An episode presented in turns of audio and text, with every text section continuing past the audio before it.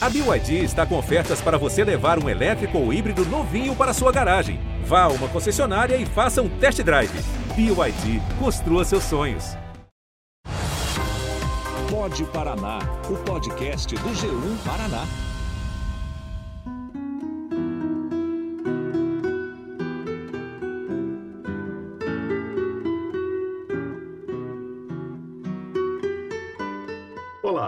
Mesmo com o passar dos séculos, a fé humana aproxima milhares de pessoas. São crenças de diferentes religiões que oferecem histórias e riquezas culturais ao país e também ao nosso estado.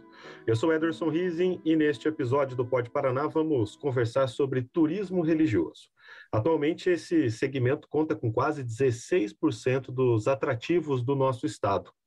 Para conversarmos e também aprendermos sobre este tema, nós convidamos a turismóloga, cientista social e professora da PUC em Curitiba, Raquel Punk. É, professora, seja muito bem-vinda ao Pode Paraná. Obrigada. É um tema realmente empolgante, né? Uma vez que nós vamos conversar sobre as etnias, as culturas e a religiosidade, então, que envolve o nosso povo paranaense. Bacana. Obrigado pela participação. Hoje também estou na companhia da repórter do G1, Mari Cateivas. Tudo bem, Mari? Tudo jóia. Olá, professora, Ederson e a todos. É muito bom estar aqui de novo. Bom, é, durante o programa de hoje, a gente vai passar por quatro matrizes tradicionais religiosas, que é a ocidental, a oriental, a africana e também a indígena. Para a gente começar essa conversa, professora, é, eu queria que você falasse para a gente, respondesse para a gente, na verdade, qual que é a importância das religiões na formação cultural do Paraná. Muito bem. Então, inicialmente, nós podemos lembrar né, que assim como todo o nosso país, né, o Brasil, nós somos colonizados por diferentes povos. Né? Então, a nossa é, origem inicialmente é indígena, nós temos uma grande contribuição africana, é, os europeus, né, que é, tiveram então todo essa, esse protagonismo na nossa construção social. E, em função disso, é, tradicionalmente, a cultura é, de, desses povos, dessas etnias, se soma à questão religiosa. E quando falamos é, no aspecto religioso, não podemos apenas é, nos deter à, à, fé, à espiritualidade ou às religiões que são consideradas dominantes né, num determinado é, local, num determinado estado. Deve-se agregar né, ao composto da religiosidade todo o patrimônio material e imaterial que envolve é, esse imaginário da fé, da espiritualidade, das crenças, né, que eh, nós podemos remeter aos aspectos da arquitetura religiosa, às tradições relacionadas à gastronomia, datas festivas, uh, música, dança, ritos, entre outros valores, inclusive, que são inseridos no Estado e que demandam, então, inclusive, na construção da identidade do Paraná. Então, são é, diferentes aspectos né, que constituem a riqueza da tradição cultural vinculada ou relacionada à religião. As expressões religiosas da matriz ocidental são, no caso, as mais representativas no Paraná, e por isso ela tem o maior número de atrativos turísticos, como eventos e também santuários. Tudo isso é construído e organizado pelas entidades, principalmente ligadas ao cristianismo, no caso, pelo catolicismo. Por isso, você aí de casa já deve ter ouvido falar de alguma festa tradicional da paróquia aí da sua cidade ou de um santuário que recebe milhares de romeiros em datas específicas do ano. Uma das maiores delas é a festa de Nossa Senhora do Rocio, a padroeira do Paraná, que leva milhares de pessoas a Paranaguá, no litoral do estado, no mês de novembro. Esse ano a festa chega à edição de número 208. É a padroeira do Paraná, mãe dos 399 municípios e um dos maiores eventos religiosos do Brasil. Eu acredito que o Paraná é privilegiado em, em, termos de Brasil todo, porque essa imagem foi encontrada em 1648. Ela é mais antiga do que a imagem de Nossa Senhora Aparecida, que é padroeira do Brasil, que só foi encontrada em 1717. Então, esse dado histórico para o Paraná é muito importante. Foi encontrada aqui em Paranaguá, é, que é a cidade mãe do Paraná. Depois, em 1977, há poucos anos agora atrás, 40 e poucos anos, o Papa Paulo VI, juntamente é, com os cardeais, eles definiram que Nossa Senhora do Rocio seria daquele daquele momento em diante, a padroeira do Estado. Isso é inédito. Nenhum outro Estado do Brasil tem essa, essa lei vinda do Vaticano de que ela é a padroeira oficial do Estado do Paraná. O Estado também tem a festa do Divino Espírito Santo e Santíssima Trindade em Guaratuba, no litoral. Tudo começou com a Folia do Divino, que mantinha a tradição religiosa com um grupo de pessoas indo até as casas das famílias para cantar sobre o Espírito Santo. No oeste do Paraná, uma das cidades que atrai milhares de pessoas é Itaipulândia, onde foi construída uma imagem de 26 metros de altura de Nossa Senhora Aparecida, a padroeira da cidade e também do Brasil. Milhares de fiéis fazem romaria em gratidão à santa, principalmente no dia 12 de outubro. É, professora, é, existem outras festas que também são importantes, né? A senhora poderia citar algumas, né?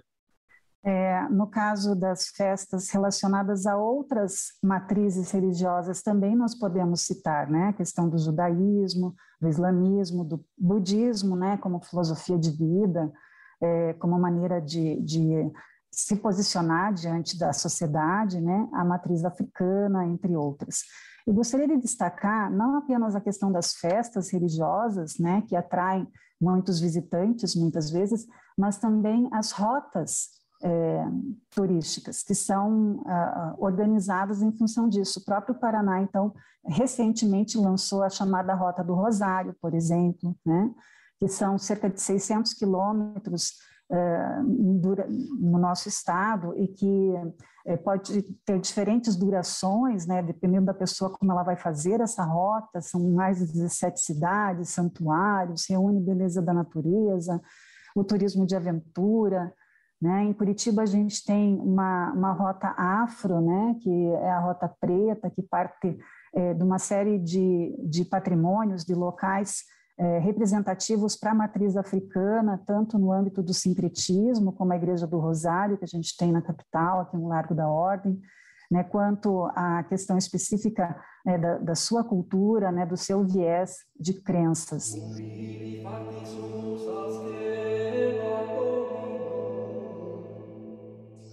É, nós podemos também dizer, em termos de festas né, religiosas, aquelas que são tradicionais para a gente. Nós é, estamos falando, inclusive, do Natal, né, que tem o viés do cristianismo, a Páscoa, né, a Páscoa judaica e a Páscoa cristã, que também é, movimentam as cidades que é, decoram né, as suas ruas e tal, como é o caso também da capital paranaense, dentre outras, né, que se destacam nesse sentido das festas, relaciona das festas relacionadas à religião. É, professora, nos atendo agora a, especificamente ao catolicismo, né? Queria que a senhora explicasse para a gente sobre a ligação dessa religião com a colonização do nosso estado. Ah, bom, a religião católica, de um modo geral, ela foi a predominante no Brasil, assim que nós é, tivemos, então, essa abordagem é, histórica, né? Então, muitos dos descendentes é, europeus que colonizaram o Brasil, em razão da cultura portuguesa, né, teve esse protagonismo. Num primeiro momento, não havia essa a maior parte das pessoas não estava relacionada à religião católica, né? Mas com a chegada das missões religiosas, principalmente durante a primeira metade do século XX, né, maior ainda depois é, do final da guerra, é, e a vinda de mais imigrantes né, para o nosso país, houve então uma nova reestruturação social, né, especialmente com essas, é, com essa predominância da religião católica. Né. Porém, nesse período ainda, também há uma mescla de religião cristã né? Protestantes que vieram para cá, outros imigrantes também, né? E isso houve, é, de certa forma, né, com a, a imposição né, da religião católica nesse cenário religioso brasileiro, boa parte é, das demais religiões, sejam elas é, de religiosidade indígena ou aquelas de matriz africana ou protestantes, né, foram su suprimidas em dado momento né, da história brasileira nesse sentido da predominância da religião católica. Né? Então, hoje, basicamente, segundo o IBGE, são cerca de 65% de católicos romanos, né? É, ou que se dizem, se declaram né, como católicos no Brasil. Né? É, e isso também, a mesma proporção, né, é apresentada aqui no nosso estado, ao passo que mais ou menos 13% são evangélicos ou é, protestantes, né, é, além daqueles que têm outras religiões, que daí nós temos aí um percentual bem menor, e é, predominando no, no, âmbito da matriz africana, mais ou menos é, 1% de umbandistas e, e da área do candomblé.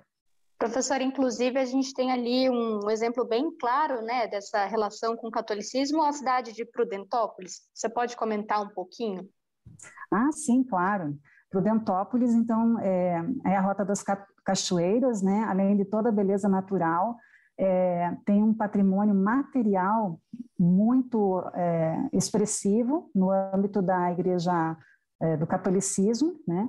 especialmente pela arquitetura peculiar, né? é uma arquitetura religiosa de estilo bizantino, é, boa parte dos ornamentos e, e, da composição dessas igrejas que compõem o cenário de Prudentópolis né, tem é, origem ou tem a sua inspiração nos ucranianos, né, que se destacam nessa região. Inclusive, uma das principais igrejas é, católicas lá, né, que é a São Josafá, no centro de Prudentópolis, é um primor de arquitetura. Então, além ultrapassando né, o aspecto da fé, a própria beleza né, da arquitetura católica em várias cidades é, do nosso estado, mas especialmente com o destaque de Prudentópolis. Certamente, Mari, essa é um, é, é um roteiro imperdível né, do turismo religioso no nosso estado. Ainda tratando do cristianismo, muitas cidades do estado contam com moradores muçulmanos, pessoas que seguem a doutrina do islamismo, fundada pelo profeta Maomé, e que se baseia no livro sagrado Alcorão. E como reflexo disso, alguns municípios têm belas mesquitas, como Curitiba, onde os islâmicos fazem as suas orações. Já na região oeste do Paraná, em Foz do Iguaçu, os turistas também podem visitar a Mesquita. A cidade tem a segunda comunidade árabe do Brasil, maior comunidade árabe. E, professor, então sobre isso, só para a gente entender um pouquinho, como é que foi a chegada dos primeiros imigrantes muçulmanos no nosso estado?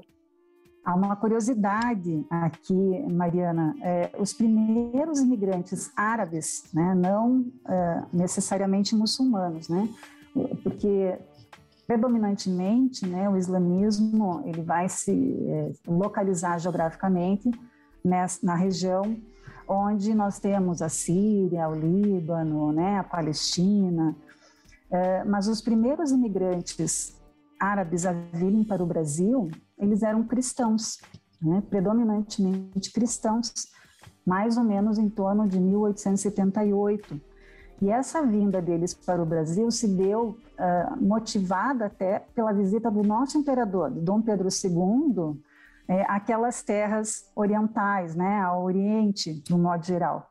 Então, boa parte desses é, imigrantes, eles eram de origem, então, cristã, chamados os maratonistas, é, maronitas ortodoxos, né, ou ainda católicos romanos. Então, esse grupo né, inicialmente é, de migração para o Brasil, é, te, tinha essa característica, né, característica cristã, né, assim como outras etnias, como eu falei, outras culturas, né, os alemães quando vieram para o Brasil, então boa parte trouxeram o luteranismo, né, os luteranos, né, a gente tem aqui em Curitiba também um dos mais belos patrimônios, né, é, em termos de igreja, de construção, de arquitetura, né, que representa o templo luterano. Mas esses primeiros imigrantes árabes, então, eram cristãos, né, católicos, romanos ou maronitas ortodoxos. Né? Assim como em Prudentópolis, né, também, eles, boa parte são é, ortodoxos. Agora, mudando um pouquinho de religião, a gente vai falar um pouco sobre o budismo. É, cidades do norte do estado, como Maringá e Londrina, elas têm grande influência dessa cultura oriental, principalmente por conta dos imigrantes japoneses. É, a religião budista, professora, no nosso estado, é, é, também uma religião forte, né? O que a senhora destacaria sobre o budismo? Bom, você falou muito bem, né? A questão da influência, principalmente novamente, né, destacando a questão da imigração, né, então imigrantes é, japoneses ou orientais, no modo geral, né, trouxeram consigo a sua cultura, a sua crença e o seu posicionamento diante da vida. Né? Há até uma certa discussão com relação ao budismo, se seria efetivamente uma religião ou um modo de vida, uma filosofia de vida, né? um, um aspecto mais relacionado às atitudes né? e ao enfrentamento é, da vida em si. Mas, de qualquer modo, né, além dessas cidades no norte do estado, né, que se destacam nesta cultura, né, nesta crença oriental, nós podemos trazer é, para a nossa conversa é, o templo budista que fica em Foz do Iguaçu. Então, Foz do Iguaçu, além de ser uma das maiores colônias né, é, muçulmanas do Brasil, ela também tem um dos maiores templos budistas fica numa região alta, né, que tem um ambiente para meditação. É, nesse espaço ainda há mais de 120 estátuas, né, foi é, é, pensado, né, esse, esse, é, todo esse ambiente, todo esse, esse local para meditação com 120 estátuas e cada uma delas tem um significado. Além de ter um Buda né, de 7 metros. Então, muito além, muitas vezes, é, dos principais atrativos que as cidades trazem ou é, da referência maior, né, em termos de imigração, como é o caso de Maringá e Londrina, outras cidades também reservam essas surpresas, né, como é o caso do templo budista em Foz do Iguaçu. No caso das expressões religiosas de matriz africana, dois lugares se destacam aqui no Paraná: o terreiro de Umbanda, Pai Maneco, em Colombo, aqui na região de Curitiba, e também o Santuário da Fé Espírita Reino de Balauê, em Terra Roxa, que fica na região oeste do Paraná. Professora, o que mais que a gente pode dizer né, sobre as religiões de matriz africana aqui no Paraná? Né? O que, que essa cultura é, nos ensina e nos trouxe aí ao longo da nossa formação histórica? Bom, é muito importante nós destacarmos né, que as religiões de matriz africana é, especialmente com a questão, como nós falamos antes, né, é, das é, imposições até de outras religiões mais predominantes né, no nosso país e no nosso estado, fizeram com que houvesse até uma certa criatividade com relação à cultura africana em é, é, relacionar né, a sua crença com a crença católica. É o que a gente chama de sincretismo. Né? Então, os escravos negros, eles continuaram, né, diante de toda a, a repressão, a situação da escravidão, a homenagear os seus deuses ancestrais, mas identificando-os com os santos católicos. Né? Então, fundou-se dessa forma, né, uma religião basicamente formal, exterior, né, de, de valorização da cultura africana, porém, né, é, buscando então relacionar com o catolicismo, para que eles pudessem, de certa forma, expressar-se, né, sem serem é, é, reprimidos com relação a isso. Né. Então, é, muitos desses cultos, eles eram promovidos em é, locais é, apenas relacionados aos africanos, né, aos escravos, nesse caso, né, de forma muito particular, inclusive a própria capoeira, né, seria uma maneira, um ritual, né, uma maneira até de, de fazer as suas, eh, os seus ritos relacionados à matriz africana. Então, nesse caso, a gente tem, né, como é, uma das questões que houve, né, de adaptação, digamos, da, das religiões ou da, da matriz africana com relação ao sincretismo católico, né, os cultos sincréticos que a gente chama, né? Então, o catolicismo ele vai coexistir com essas crenças e práticas que eram estranhas, né, aos, aos europeus, né, mas que traziam então o teor da fé, né, e da crença dos descendentes de negros e até indígenas, né. Então, o, o candomblé baiano tem muito né, desse, desse aspecto, as pagelanças também do norte, do nordeste. Então, é, nesses espaços é possível ainda se é, resgatar né, a, a origem realmente dessas religiões de matriz africana. Também é importante destacar né, que nem no, no terreiro ali do Pai Maneco tem um jardim de orixás, né? É, e, e, como ele é bastante antigo, já desde 1987, ele é, já tem uma, uma tradição de visitação e que permite então que os visitantes, né, os seus é, fiéis, é, tenham experiências bastante amplas, bastante completas dentro desse espaço de expressão religiosa. Professora, e ainda relacionado aí às nossas origens, digamos assim, origens, né? A matriz indígena também traz rituais sagrados e sempre, né, respeitando aí, lembrando a natureza.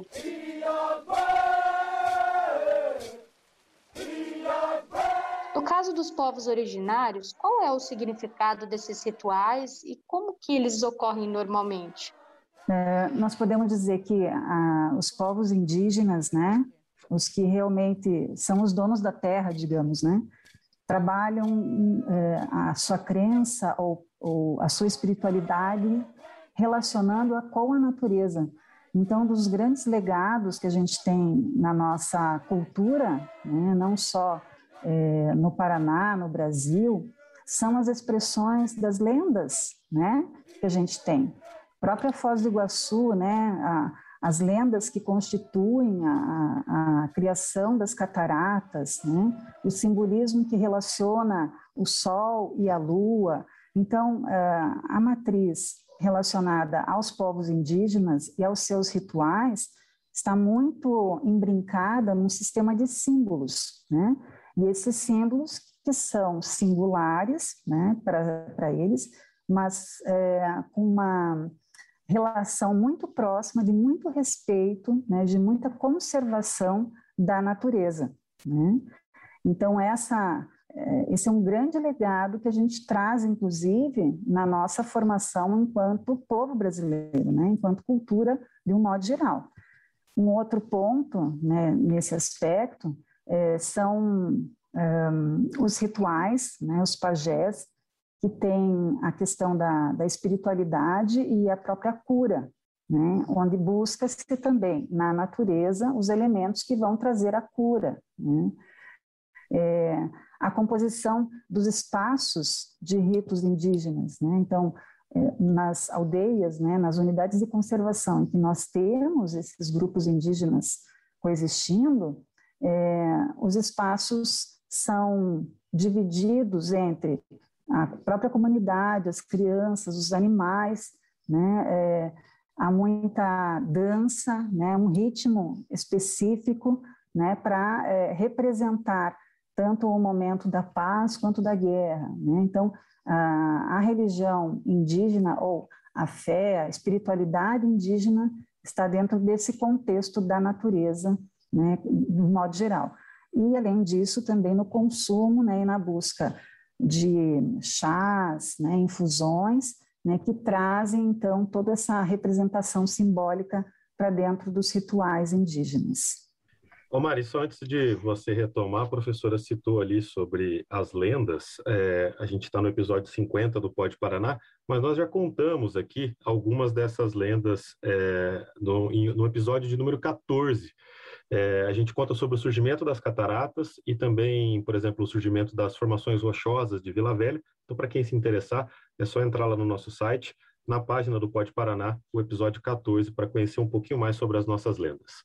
E sobre o assunto né, que a gente estava tratando ali, inclusive da matriz indígena, é, o indígena, inclusive, Celso Giopoti, da aldeia Ocoí, de São Miguel do Iguaçu, contou para a gente que os rituais dos indígenas da etnia Guarani são muito importantes para o fortalecimento desses povos originários. Vamos escutar. A gente fortalece é, várias coisas, né? Ah, espiritualmente também, né? E também a, a, a força da, dos povos, né? da região, é, da liderança, se fortalecer próprias lideranças, estar junto, porque a gente está no mesmo objetivo, né, na mesma luta. Então, né, a gente se apoiar todas as lideranças, ter essa união também, ter ter força, né, né, para a gente estar tá se fortalecendo, né, para enfrentar, né, para luta, né, para repassar qual é, como que está o movimento, como que está a luta, né? Então, tem coisa. E fortaleceu o nosso tiramões, que são mais velhos, né? Fortalecer, porque eles que são os líderes espirituais, eles que mostram os caminhos para nós também, né? Tem que fazer isso, né? Temos que fazer aquilo, né? Para poder se fortalecer, né? Porque o Nhanderu quer ver isso, né? Vamos pedir para dono da terra mesmo, que lá em cima, às vezes ele fala, ó, tempo está muito quente, a gente precisa se, se reunir, se fortalecer espiritualmente, pedir, né? Então, através da, da reza, através da, da, do Jeroku, Baracá, a gente consegue sempre estar né, se fortalecendo e trazendo esse, essa, essa costume e cultura né, junto, né? O turismo religioso no Paraná ele é o terceiro segmento mais procurado pelos turistas aqui no estado. Dos mais de 2.400 atrativos encontrados no Paraná, quase 300 deles fazem parte desse segmento. Movidos pela fé, crenças e até a busca por conhecimentos, milhares de pessoas se programam para conhecer esses lugares sagrados. Sobre esse impacto do segmento na economia, o diretor-presidente da autarquia estadual Paraná Turismo, João Jacob Mel, conversou com a gente e nós vamos ouvi-lo agora. Várias coisas, né? Ah, espiritualmente também, né? E também a, a, a força da, dos povos, né? Da região, é, da liderança, se fortalecer próprias lideranças, estar junto, porque a gente está no mesmo objetivo, né? Na mesma luta. Então, né? A gente se apoiar todas as lideranças, ter essa união também, ter ter força, né, né para a gente estar tá se fortalecendo, né, para enfrentar, né, para luta, né, para repassar qual é, como que está o evento, como que está a luta, né? Então, tem coisa. E fortaleceu o nosso tiramões, que são mais velhos, né? Fortalecer, porque eles que são os líderes espirituais, eles que os caminhos para nós também, né? Tem que fazer isso, né? Temos que fazer aquilo, né, para poder se fortalecer, né, porque o Nhanderu quer ver. Bom, professor, e aproveitando essa deixa, eu quero que, por favor, né, você nos indique e indique também para o pessoal que está escutando, dentro do, do, do, segmento do turismo religioso, quais lugares aí são interessantes para a gente conhecer, aproveitar e quem sabe até a nossa próxima viagem aí, com um pouco mais de segurança nessa pandemia, a gente possa conhecer mais do nosso lindo estado. Mari, eu diria que em todas as cidades do nosso estado, então, os 399 municípios, é, nós temos um bem religioso, certamente, né? Então, toda vez que a gente visite um, uma localidade, uma cidade, uma região, não deixe também de visitar a igreja local ou é, uma rota né, religiosa local, uma arquitetura específica, um espaço onde se possa meditar. Né? Então, nós temos aí uma série de, de lugares que a gente pode agregar o turismo religioso à nossa visitação e não é, necessariamente ou unicamente para este fim, né? mas colocar como um valor agregado né, o fortalecimento até da nossa fé, né, diante de tanta incerteza que a gente vive, é por aí que a gente tem que se segurar, não é verdade? Mas em termos de dica, eu diria que um dos lugares mais fantásticos que a gente tem no nosso estado fica aqui pertinho, né, de Curitiba ou nos Campos Gerais, talvez seja até equidistante de várias localidades do estado, que é a Abadia da Ressurreição. Né? A Abadia da Ressurreição, onde fica é, um mosteiro, é, que é o mosteiro dos monges beneditinos, e esses monges, além de toda a, o espaço, né, a própria beleza da natureza, onde se localiza esse mosteiro, né, ele é aberto à visitação, né, é possível fazer retiros, meditar.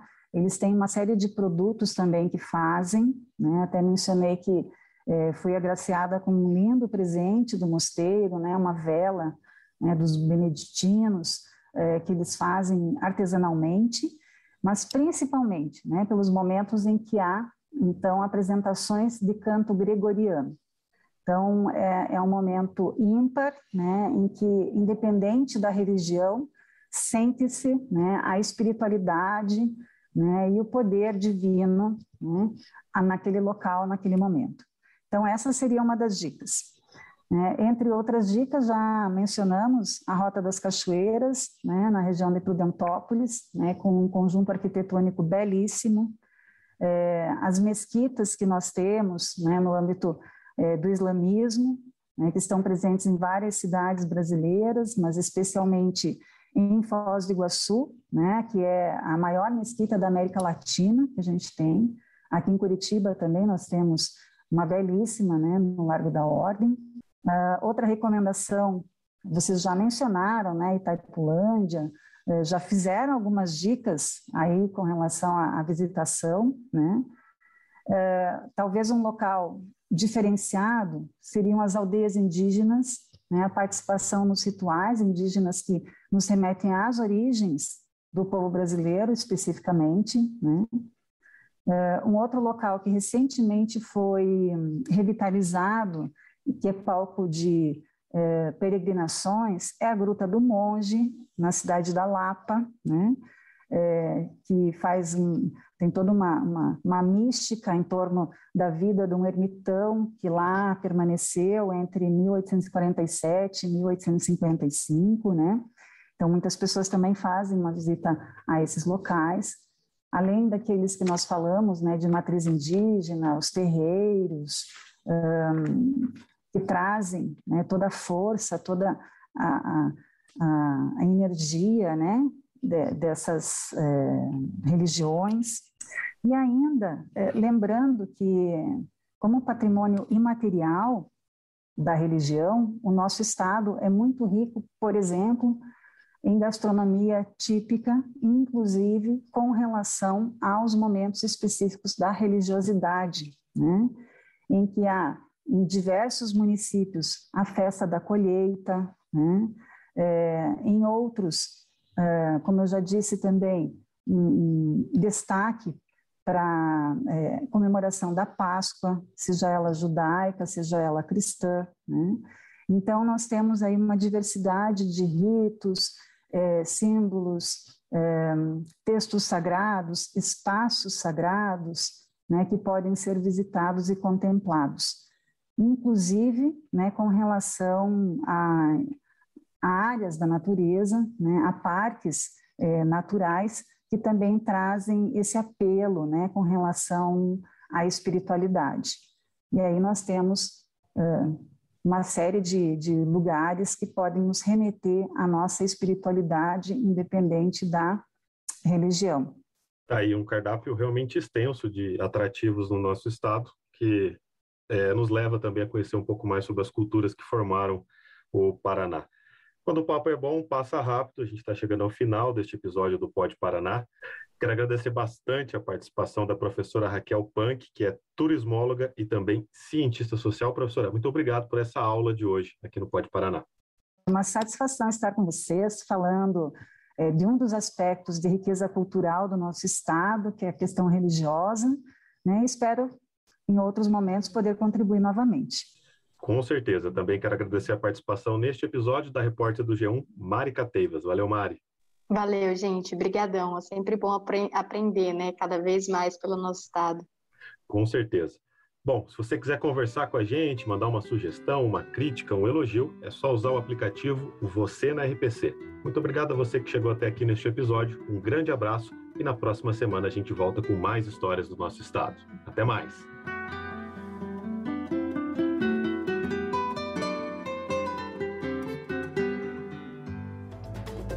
Este episódio foi apresentado por Ederson Rising e Marika Teivas.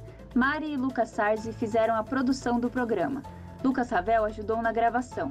A edição de áudio é de Richard Nakata e a edição executiva de Bibiana Dionísio. Sérgio Tavares é o coordenador. Na direção de jornalismo, Luciana Marangoni. Você ouviu o Pod Paraná, o podcast do G1 Paraná.